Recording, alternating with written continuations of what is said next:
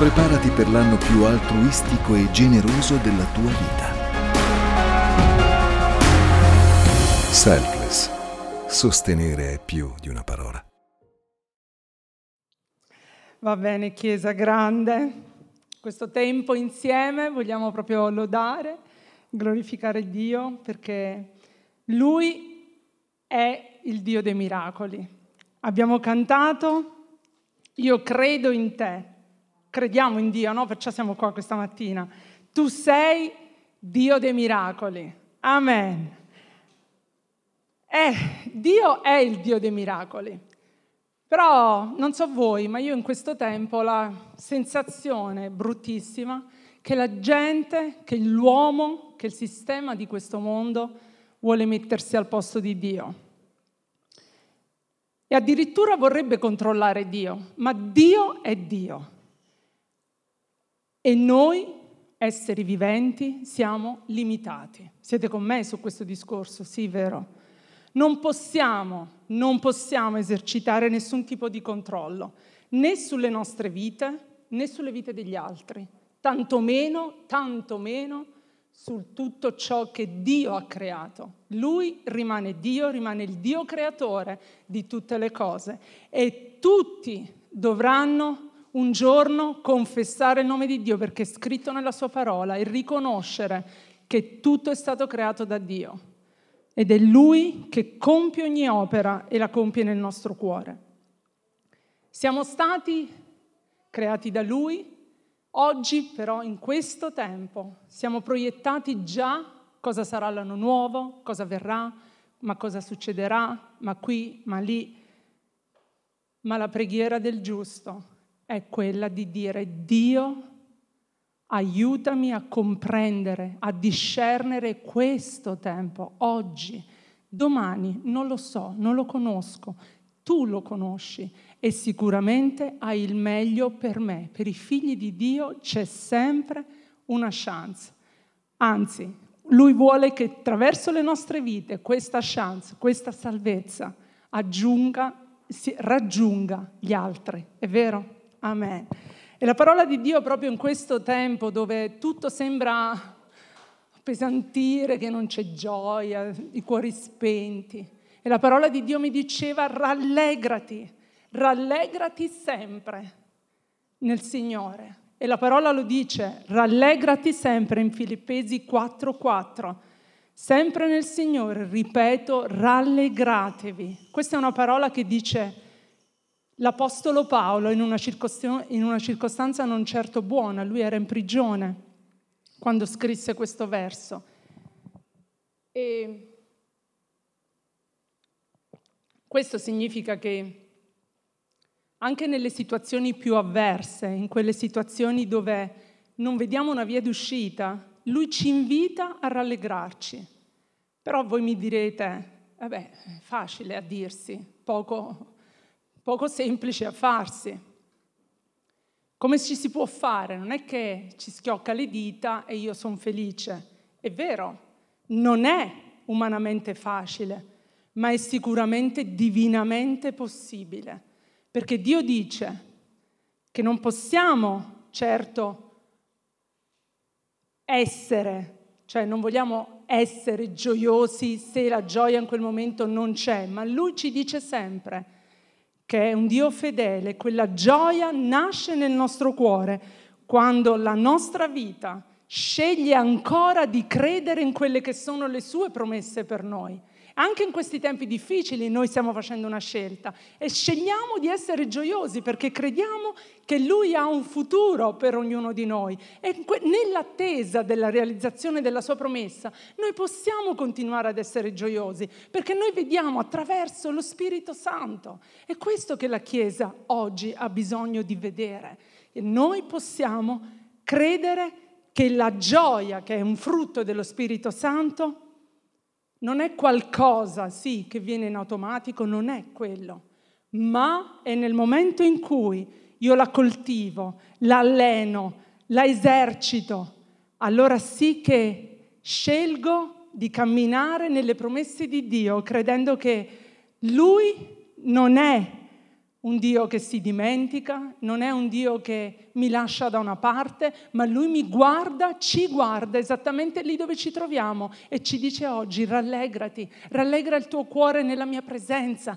nella relazione con me, rallegrati. Non ti scoraggiare nella situazione, non ti scoraggiare nella difficoltà, ma credi che Gesù, come è scritto in Neemia 8, 10, la gioia del Signore, Gesù, è per noi la nostra forza. Lui è la nostra forza. Lui ha detto che ci possiamo rallegrare. Quindi ansia e fede sono due parole che insieme nella parola di Dio non trovano nessun tipo di accordo. Assolutamente. La parola ancora ci dice non temere, non, te, non li temere in Geremia 1.8, non li temere perché io sono con te per rallegrarti, per liberarti. Ora io non so nella vostra vita quali possono essere i loro, cioè tutte quelle situazioni che possono appesantire il cuore. Io conosco i miei e in questo tempo ho avuto bisogno che lo Spirito Santo parlasse specificatamente al mio cuore, incoraggiandomi e dicendomi proprio rallegrati nella situazione, prendi questo tempo per qualcosa che io voglio farti vedere. E questo è molto importante, Dio. Eh, Chiesa, Dio ci sta dicendo di vivere nelle sue promesse. Ci sta dicendo di fare residenza nelle sue promesse. Proprio nella parola di Dio mi veniva questo verso e quando ho mandato la predicazione al pastore era giovedì, quindi venerdì alla preghiera, proprio alcuni parlavano di questo verso e io ho avuto la conferma che era lo Spirito Santo che davvero aveva ulteriormente dato al mio cuore quella certezza che questa era la parola per oggi, per la Chiesa. In Giovanni 15,7 dice, se dimorate in me e le mie parole dimorano in voi, domandate quello che volete, vi sarà fatto. Perché dice dimorate nelle mie parole? Io mi sono chiesta. Perché dimorare vuol dire vivere lì, nelle promesse, prendere residenza nelle promesse, in ciò che Lui ha scritto per la nostra vita, sentendoci al sicuro, come ognuno a casa propria. Ognuno a casa propria si sente al sicuro, vero? È così. Dio ci dice dimorate nella mia parola perché è lì che tu trovi sicurezza, certezza di una risposta. E se anche in quel momento la risposta non arriva, Dio è in silenzio, stai pur certo che Lui sta ascoltando la tua preghiera e non dimenticherà nessuna delle tue preghiere, nessuna delle tue lacrime e tantomeno nessuna delle sue promesse per la nostra vita. Amen. Quindi noi scegliamo di appartarci con Lui e la parola sempre dice in Isaia 43:2, quando dovrai attraversare le acque, io sarò con te. Quando attraverserai i fiumi, essi non ti sommergeranno. Quando camminerai nel fuoco non sarai bruciato e la fiamma non ti consumerà. Quando i tempi sono difficili, noi possiamo gioire del fatto che li stiamo attraversando con Dio. Amen. Ed è proprio come dicevamo domenica scorsa, i giovani, i tre amici nella fornace, erano nella fornace, ma loro sapevano che Dio era con loro e avrebbero attraversato quella prova, certamente non facile, ma sapevano che Dio avrebbe avuto l'ultima parola sulla loro vita, qualunque sia stata in quel momento il loro, il loro cuore, loro avevano una certezza che Dio avrebbe provveduto in ogni modo per il loro bene. Lui non smetterà di essere Dio perché ci troviamo nella valle. Lui non smetterà mai di essere misericordioso, di avere bontà, perché stiamo vivendo in quei momenti difficili, in quei momenti di delusione. Lui non ci abbandonerà anche quando il nostro cuore è spezzato. Io non so voi, ma a me piacerebbe vivere sempre sulla montagna, dove tutto va bene, si vede il panorama, dove si respira aria pura, dove si guardano le cose dall'alto è tutto un'altra prospettiva, no? Hai un'altra dimensione di quello che stai vivendo e stai guardando giù. Ma purtroppo noi non viviamo sempre sulla montagna. Dio ci chiede di vivere anche nella valle, nelle situazioni, nella vita di tutti i giorni. Ed è proprio lì, nella valle, che noi veniamo formati, veniamo approvati, veniamo chiamati, poi veniamo approvati e noi camminiamo con Lui, perché le prove ci fortificano, le prove tolgono dalla nostra vita delle cose e Dio, lo Spirito Santo, attraverso la, la sua guida, ci, ci dà proprio una, una, ci sorregge, ci dà una nuova direzione. E quindi dicevo che dalla valle non si riesce a pensare in grande, perché dal basso le cose sono estremamente limitate e non si riesce a vedere oltre il confine del nostro giardino, proprio oltre quello che i nostri occhi guardano. Eppure, eppure, dovremmo riconoscere che nel, nella valle cresce la vegetazione, crescono i fiori, gli alberi mettono radici profonde. In montagna tutto questo non avviene. In montagna ci sono rocce, ci sono masse di pietra che difficilmente generano vegetazione. Trovate? È proprio così. La cima della montagna non è il posto giusto per mettere radici, ma la valle sì. La valle è il luogo perfetto per riconciliare la nostra vita con Dio e crescere laddove Dio ci chiede di cambiare. La valle è il luogo dove il nostro cuore è stato spezzato, sì, è vero, ma sarà il luogo del nostro più grande raccolto. Amen.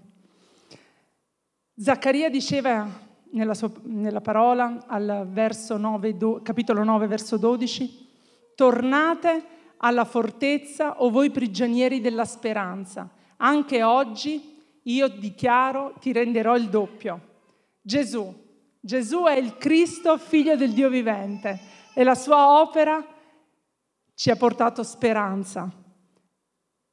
Lui è la nostra speranza, Lui è la fortezza della speranza dove possiamo ripararci in ogni momento, possiamo correre da Gesù, vivere nella sua pace, nel suo abbraccio e attraversare quel deserto imparando a dipendere da Lui, perché nel momento in cui noi lasciamo il controllo della nostra vita a Lui, lui davvero ha la possibilità di prendere il nostro cuore, anche se è spezzato, se è afflitto, se è poco gioioso, ma di ridare vita a quelle ossa secche, a quel tempo che stiamo vivendo, lui lo riprende per noi ed è proprio come quell'olio che viene spremuto nel momento in cui c'è la raccolta, quell'olio che viene raffinato, quell'olio che viene reso puro dopo una spremitura. Ed è proprio lì, nella nostra valle, in quella valle di desolazione, che riusciremo ritti, fiduciosi, perché Dio ha fortificato le nostre ginocchia, le nostre gambe, il nostro camminare con Lui diventa più sicuro perché crediamo che Lui non ci ha mai lasciato, neppure se eravamo lì. Non ci ha visto solo se siamo sulla montagna, al top delle nostre possibilità ma lì nella valle lui non ci ha dimenticato. Amen. Ancora volevo leggere in Proverbi 8, 34-35. Beato l'uomo che mi ascolta, che veglia ogni giorno alle mie porte, che vigila alla soglia della mia casa. Chi mi trova, infatti, trova la vita e ottiene il favore del Signore. Il favore del Signore è sempre per noi. Lui non ci lascia mai, Lui ha sempre qualcosa da, di buono per noi, sempre.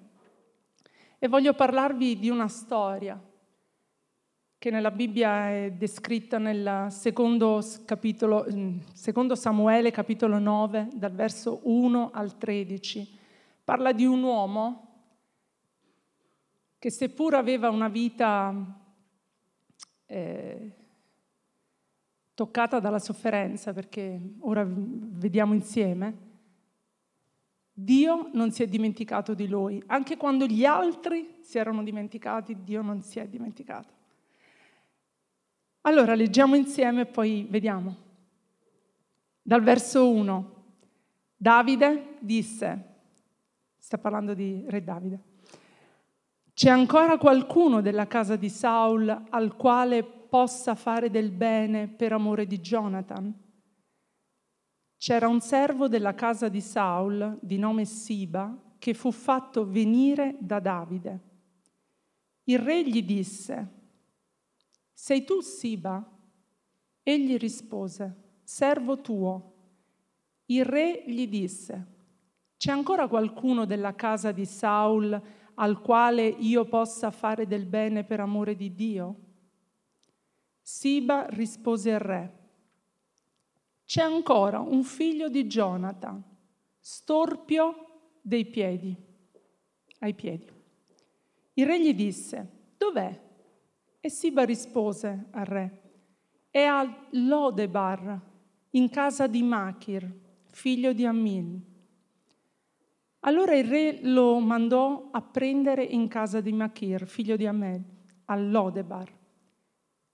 E Mefiboset, figlio di Jonathan, figlio di Saul, andò da Davide, si gettò con la faccia a terra e si prostrò davanti a lui.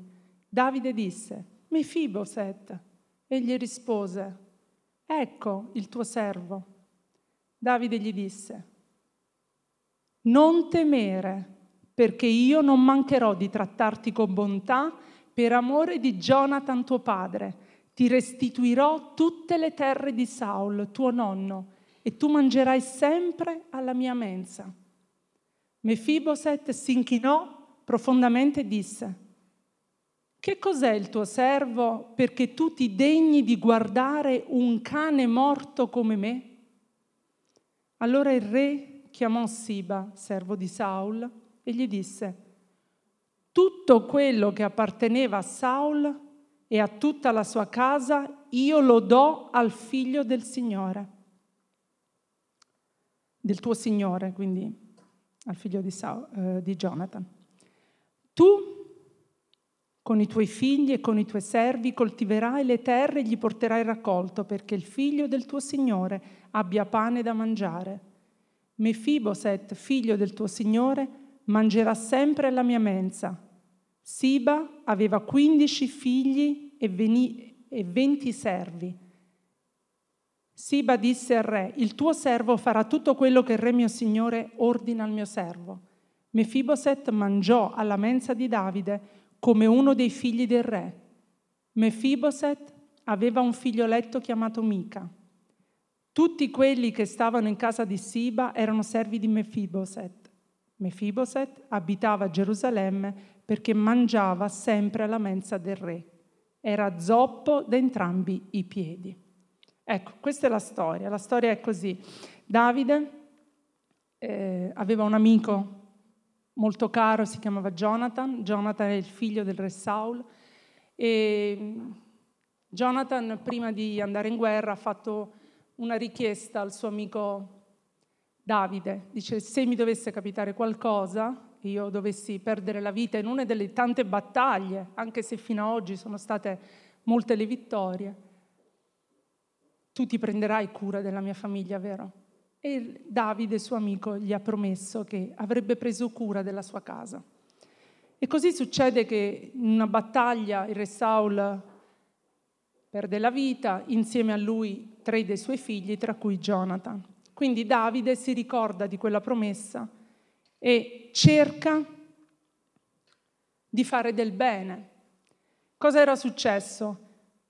In 2 Samuele 4:4 vediamo che Jonathan aveva un figlio appunto storpio, il quale aveva cinque anni quando arrivò, eh, quando seppe della notizia della morte di suo padre Jonathan e di suo nonno Saul. La balia lo prese e fuggì e in questa fuga molto precipitosa il bambino cadde e rimase zoppo. Ecco quindi la storia di questo uomo, ragazzo, adesso uomo Mefiboset, un uomo che era nato ricco, era nato alla corte del re, era il nipote del re. Saul, del re Saul, aveva tutto ciò che un uomo potesse desiderare, giusto? Ma ad un certo punto della sua vita quest'uomo, da principe, diventa un mendicante, perché la sua condizione fisica era cambiata e a quel tempo non è che stavano alla corte dei re, venivano messi da parte perché non eri un guerriero, non eri utile probabilmente in nessun tipo di servizio. Questo ragazzo, all'epoca ragazzo, venne eh, portato via dalla, dal palazzo e andò ad abitare in un luogo chiamato Lodebar. Se vediamo il significato di questo, questo luogo, appunto, significa luogo di desolazione. Quindi la sua vita era, possiamo dire, precipitata in un, in un luogo di sofferenza. Fisicamente non poteva far nulla e quindi immaginate un po' la sua condizione, no? Però cosa è successo? L'incontro che lui ha avuto con il re Davide ha cambiato radicalmente tutto il corso della sua storia. Ed è quello che oggi noi possiamo dire perché abbiamo vissuto la conoscenza personale con Dio e Lui ha cambiato radicalmente il corso della nostra storia. È vero oppure no? Amen. È così ed è tuttora così. E io posso dire, perché ho certezza di questo già sulla mia vita, che quando il favore di Dio è sulla nostra vita, tutti quei momenti bui, bassi, eh, sono un'opportunità, sono un momento per essere utilizzati da Dio per qualcosa di molto più grande che neanche noi ancora immaginavamo, tantomeno potevamo pensare. E Dio ci dice nella sua parola, Abacuc 2-3, nel momento in cui abbiamo una visione per un tempo già fissato, quindi qualcosa che stiamo già vedendo spiritualmente, lui non tarderà e seppure tarderà, la parola di Dio dice aspettala, poiché arriverà. Quindi quello che Dio ci vuole dire oggi è che seppure la Chiesa di Cristo può attraversare un momento difficile, la promessa che Lui ha per ognuno di noi, per la nostra Chiesa, per la nostra città, per questa regione, Lui la porterà avanti, con o senza di noi, ma noi vogliamo essere con Lui in questo, perché ci ha chiamati a questo, altrimenti non è per noi stessi, ma è per dare la gloria a Lui, quella che gli spetta. Dio ha sempre il meglio per noi e la preghiera è l'unica chiave che può cambiare le circostanze, è l'unica, non c'è altro. Possiamo stare insieme, ma la preghiera fa la differenza nella nostra vita. L'uno ha bisogno dell'altro, la preghiera dell'altro è per me ed è benedizione per le nostre vite. Noi siamo guidati da lui nel nuovo. Allora cosa è successo a questo uomo Mefiboset? Davide a un certo punto nel verso 7 gli dice non avere paura, non avere timore. Sta dicendo ti offro protezione, io sono il re in Israele e tu non sei più colui che deve abitare in un luogo di desolazione, ma io ti sto offrendo protezione. Sono colui che in questo tempo si prenderà cura di te come mai nessun altro lo ha fatto fino ad oggi. Perché? Perché sono il re in questa città. E Dio ci sta dicendo a noi la stessa cosa. Nel momento della difficoltà, nel tempo che stai vivendo, io, Dio, Dio è la nostra protezione. Dio è con noi e Lui è vivo, Lui è il figlio del Dio vivo, Gesù, il Re dei Re. E oggi ci sta dicendo io sono con te, proteggo la tua vita, nelle tue battaglie io ci sono. Sono il vittorioso. Nessun'arma, come dichiara la parola in Isaia 54, 17, nessun'arma fabbricata contro di noi potrà riuscire. Ogni lingua che sorgerà in giudizio contro di noi, Dio la condannerà. Questa è l'eredità che spetta ai servi del Signore, la giusta ricompensa che verrà loro data.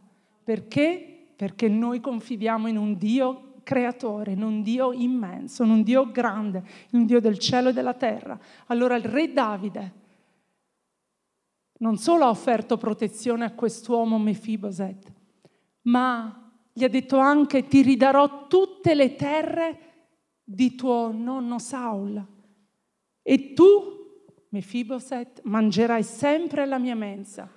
Cosa vuol dire questo? Che il favore di Dio era sulla vita di quest'uomo. Ed è così, il favore di Dio è anche sulla nostra vita oggi. Non è cambiato Dio. Ci sta solo ricordando che la storia purtroppo si ripete.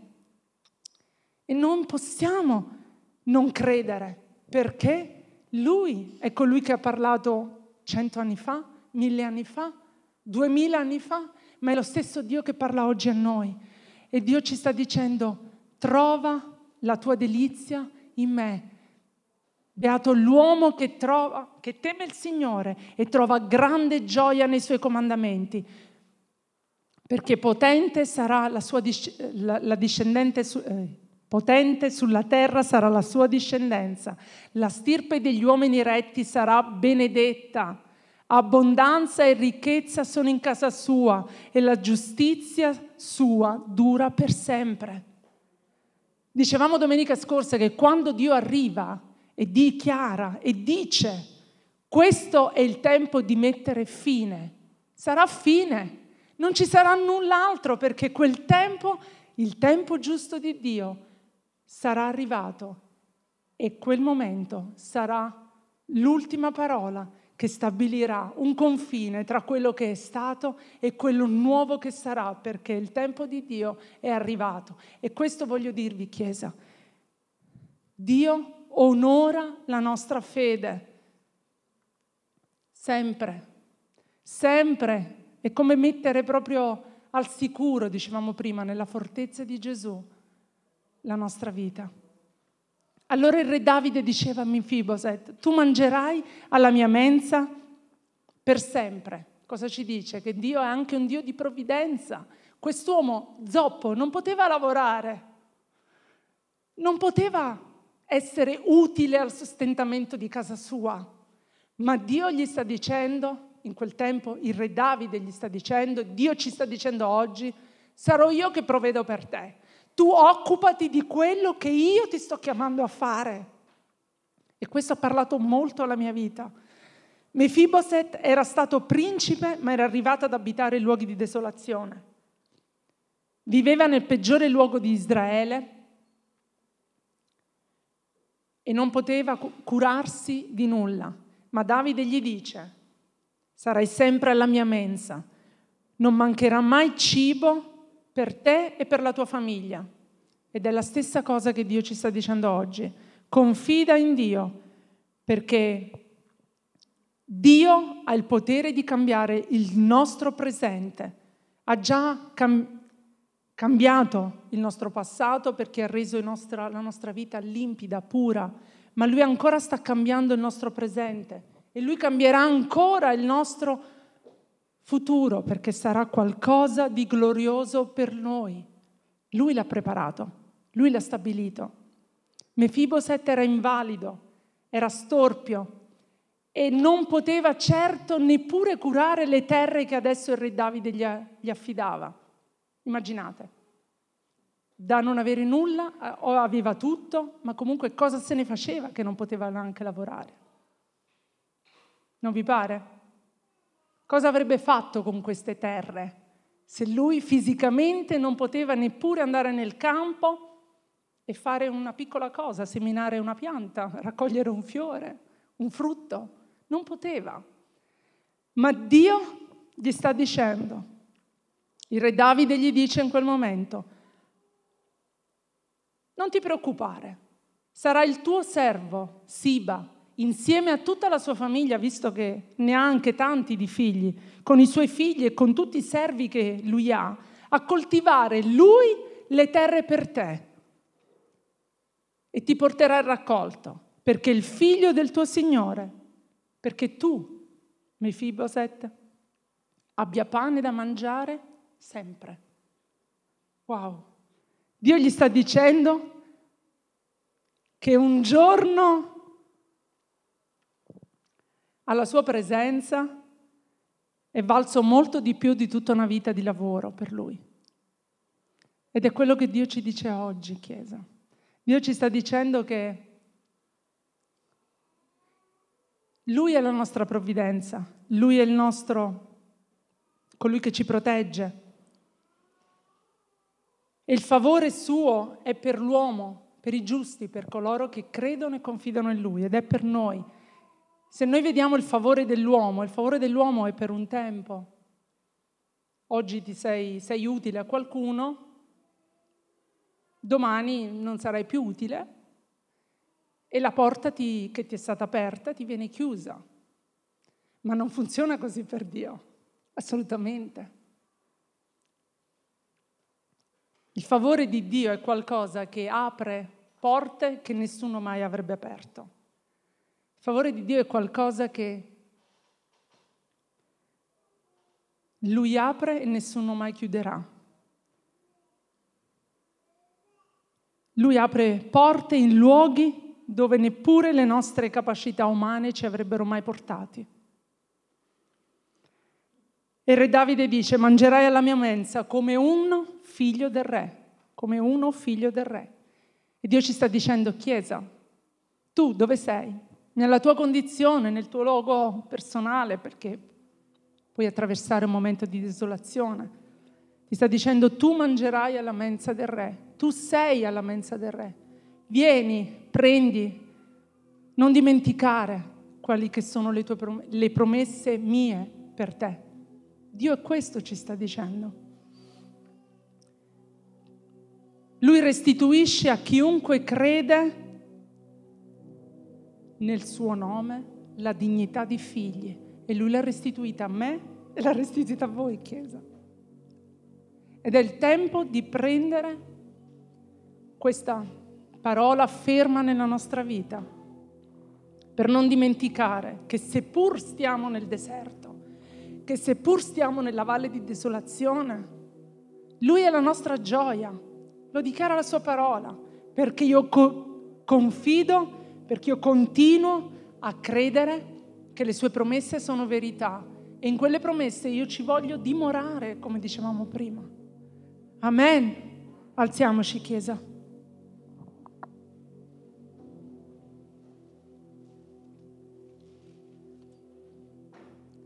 La grazia di Dio è qualcosa che ha pulito il nostro passato, dicevo prima, sta cambiando il nostro presente e ha sicuramente una benedizione per il nostro futuro. Non fermiamoci a ciò che stiamo vedendo, perché tutto parla di, di qualsiasi cosa tranne di qualcosa di buono. Ma Dio ha una benedizione eterna per noi.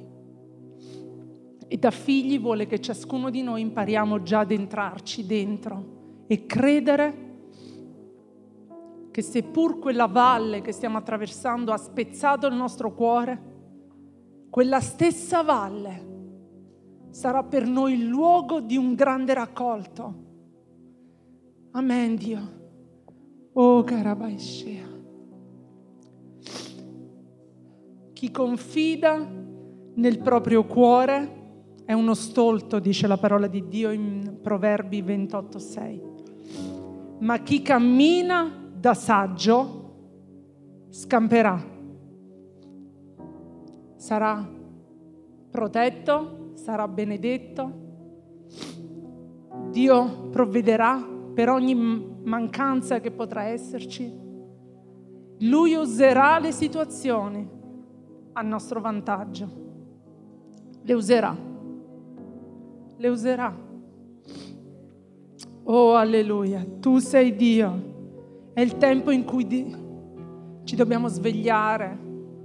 In battaglia non si va da pecore, si va da leoni, da persone che hanno visto la mano di Dio, da persone sveglie, da persone che hanno la certezza nel cuore che non stiamo combattendo contro altre persone,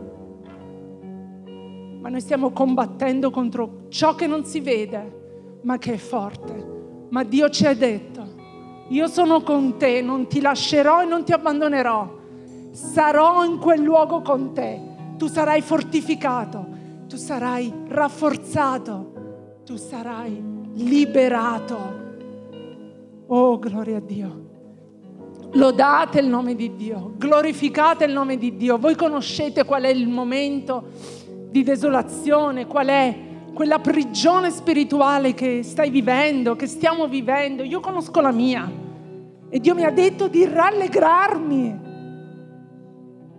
di rallegrarmi in Lui, perché Lui vede, sa, conosce e non mi lascerà e non ci lascerà. Lui non dimentica. Ed è questa la straordinaria certezza, che gli uomini dimenticano. Il favore degli uomini è per un tempo, poi dimenticano. Ma il favore di Dio dura tutta la vita. Oh, gloria al tuo nome Gesù. Spirito di Dio, voglio ringraziarti Dio per questo tempo, per questa parola. Io so che tu hai parlato al cuore prima il mio e poi di coloro che hanno ascoltato. Io voglio dirti che tu sei prezioso, sei preziosa. Non guardare dove ti sei fermato o dove ti sei fermata, ma pensa che Dio ti sta dicendo oggi, torna, torna alla mia casa, torna alla mia presenza, torna ad avere un'intimità con me, perché io voglio prendere tutto di te, trasformare la tua vita, benedire il tuo futuro. Grazie Spirito Santo, grazie perché siamo onorati di essere la tua Chiesa. Grazie per questa vita redenta che tu hai stabilito per noi. Grazie Spirito Santo perché la tua Chiesa oggi ti loda, ti adora. Io so che tu stai parlando, Dio. Tocca tu nel cuore, tocca tu nello spirito. Grazie, grazie Spirito Santo, grazie. Amen, alleluia.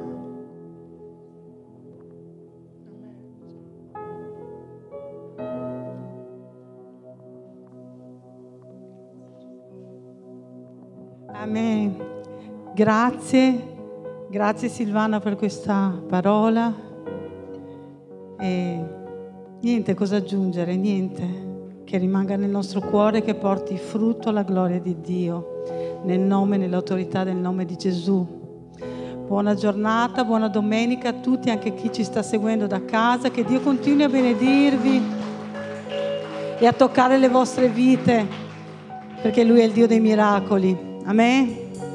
Ciao Chiesa, buona settimana. Ciao.